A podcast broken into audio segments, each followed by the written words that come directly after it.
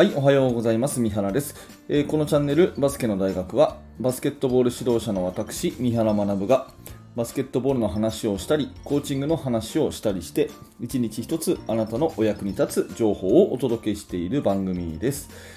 いつも聞いていただいてありがとうございます。9月19日日曜日になりましたね。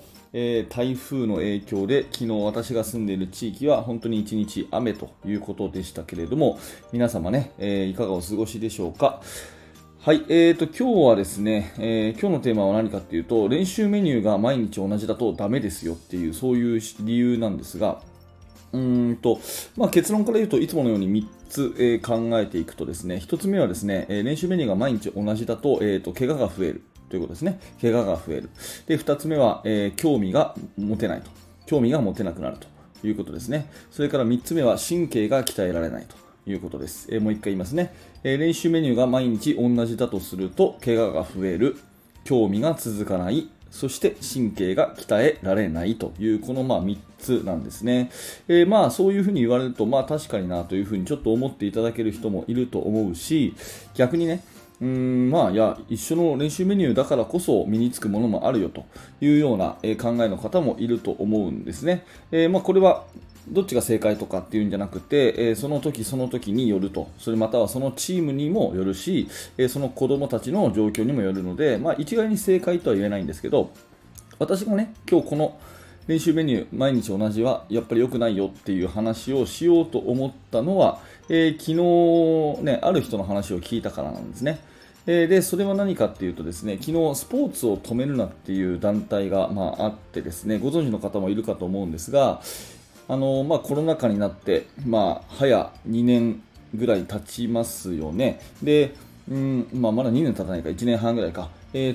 の学生スポーツが大きな打撃を受けていて、私もそうですけれども、ね、練習ができない、大会が なくなる、試合は延期ということで、学生スポーツがもう止まってしまうということが、コロナによって起こっていると。でそれをいろんな形でですね、サポートしようと、支援をしようというね、一般社団法人スポーツを止めるなという、そういう団体があるんですね。でその団体がですね、昨日オンライン、セミナーっていうかね、いろんな著名な方をお呼びしてですね、Zoom で、対談を、いろんなテーマで対談をするというものをですね、オンラインで視聴できるし、それからアーカイブも残ってるんで、それをね、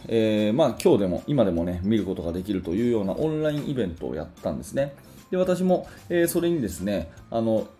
当に視聴者として、参加していろんな話を聞いたんですけれども、その中でね、一つテーマで部活動の、未来みたいなね、部活動の未来というようなテーマの話がありました。でそこで日本の部活の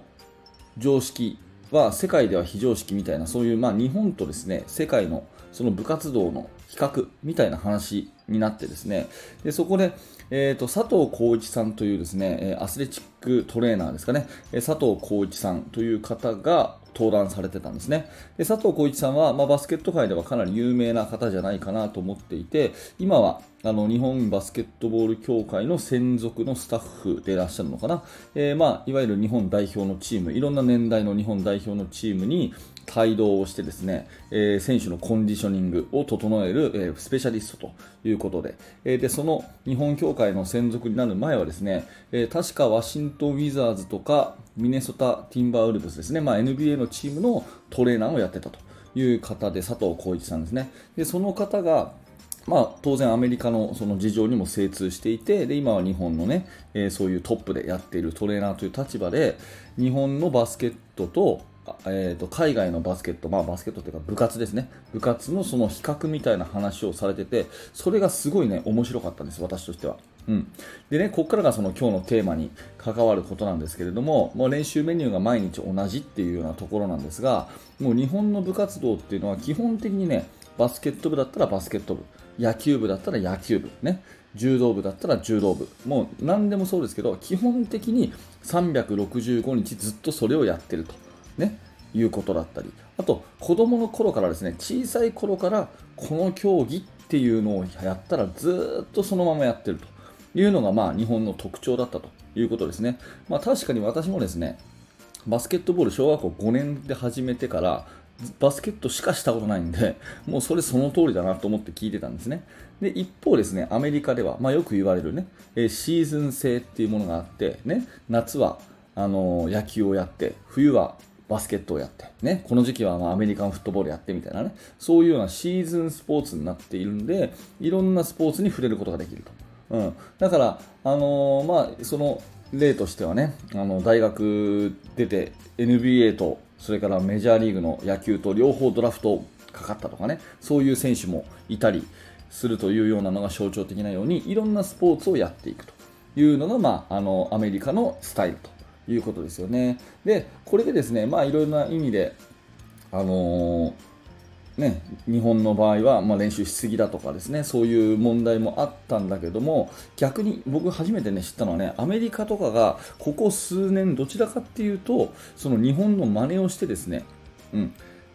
小さい頃から1個のスポーツに絞らせると、で年中それをやらせるっていうような、日本に似た形のスタイルをねちょっと取り入れてるらしいんですよ、どうやらね。小学校の時にこの子はバスケットって言ったらバスケットばっかりやらせると、でシーズン関係なく一年中バスケットやらせるというような、早期早めの専門化、早くに絞り込むっていうことをやった方が強くなるんじゃないかっていうことで、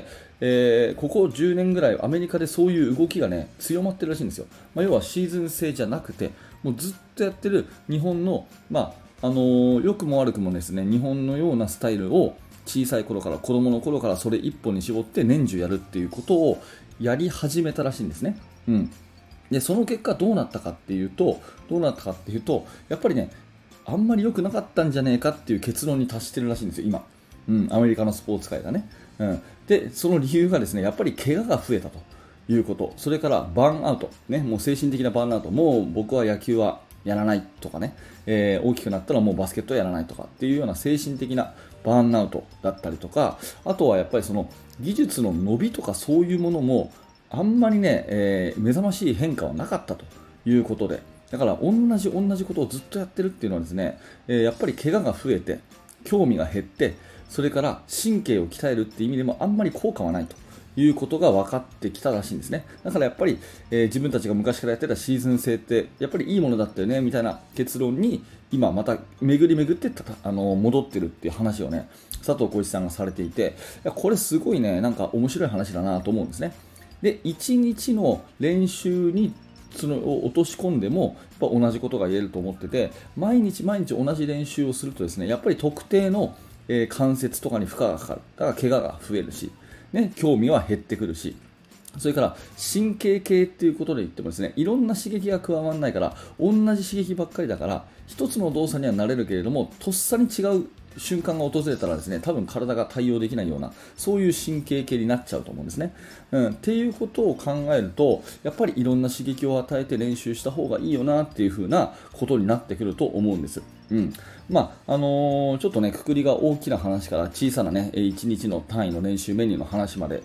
共通させること自体がですね、少し私のこの話の持っていき方が乱暴なところもあるかもしれませんが、要は同じことをずっとやるっていうのが本当にいいわけじゃなくて、スポーツに関してはね、いろんな刺激をこう与えていくっていうようなことが結構大事で、そ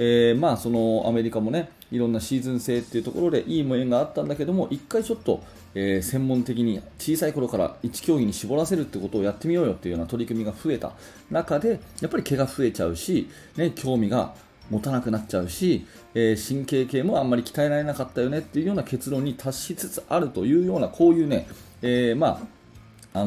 世界の事情に精通している佐藤さんのような方がお話をされてたんで、何らかね、私たちの活動の、ヒントになればなと思って、今日はこんな話をさせていただきました。今日のね、テーマは練習メニューが毎日同じがダメな理由ということで、やっぱり、怪我が増えてしまうし、興味が減ってしまうし、神経系がそんなに育たないということがあるので、なるべくいろんな刺激、いろんな動き、興味が湧くような、そういうような練習メニューにしていくってことが大事かなというお話です。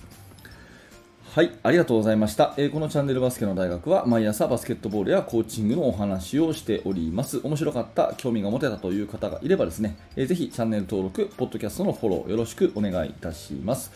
そして現在ですね、指導者の方向けに無料のメルマガもやっております。メールアドレスだけでチーム作りについてのお勉強ができるお話をメールでお届けしますので、ぜひぜひご登録ください。はい、本日もありがとうございました。三原学でした。それではまた。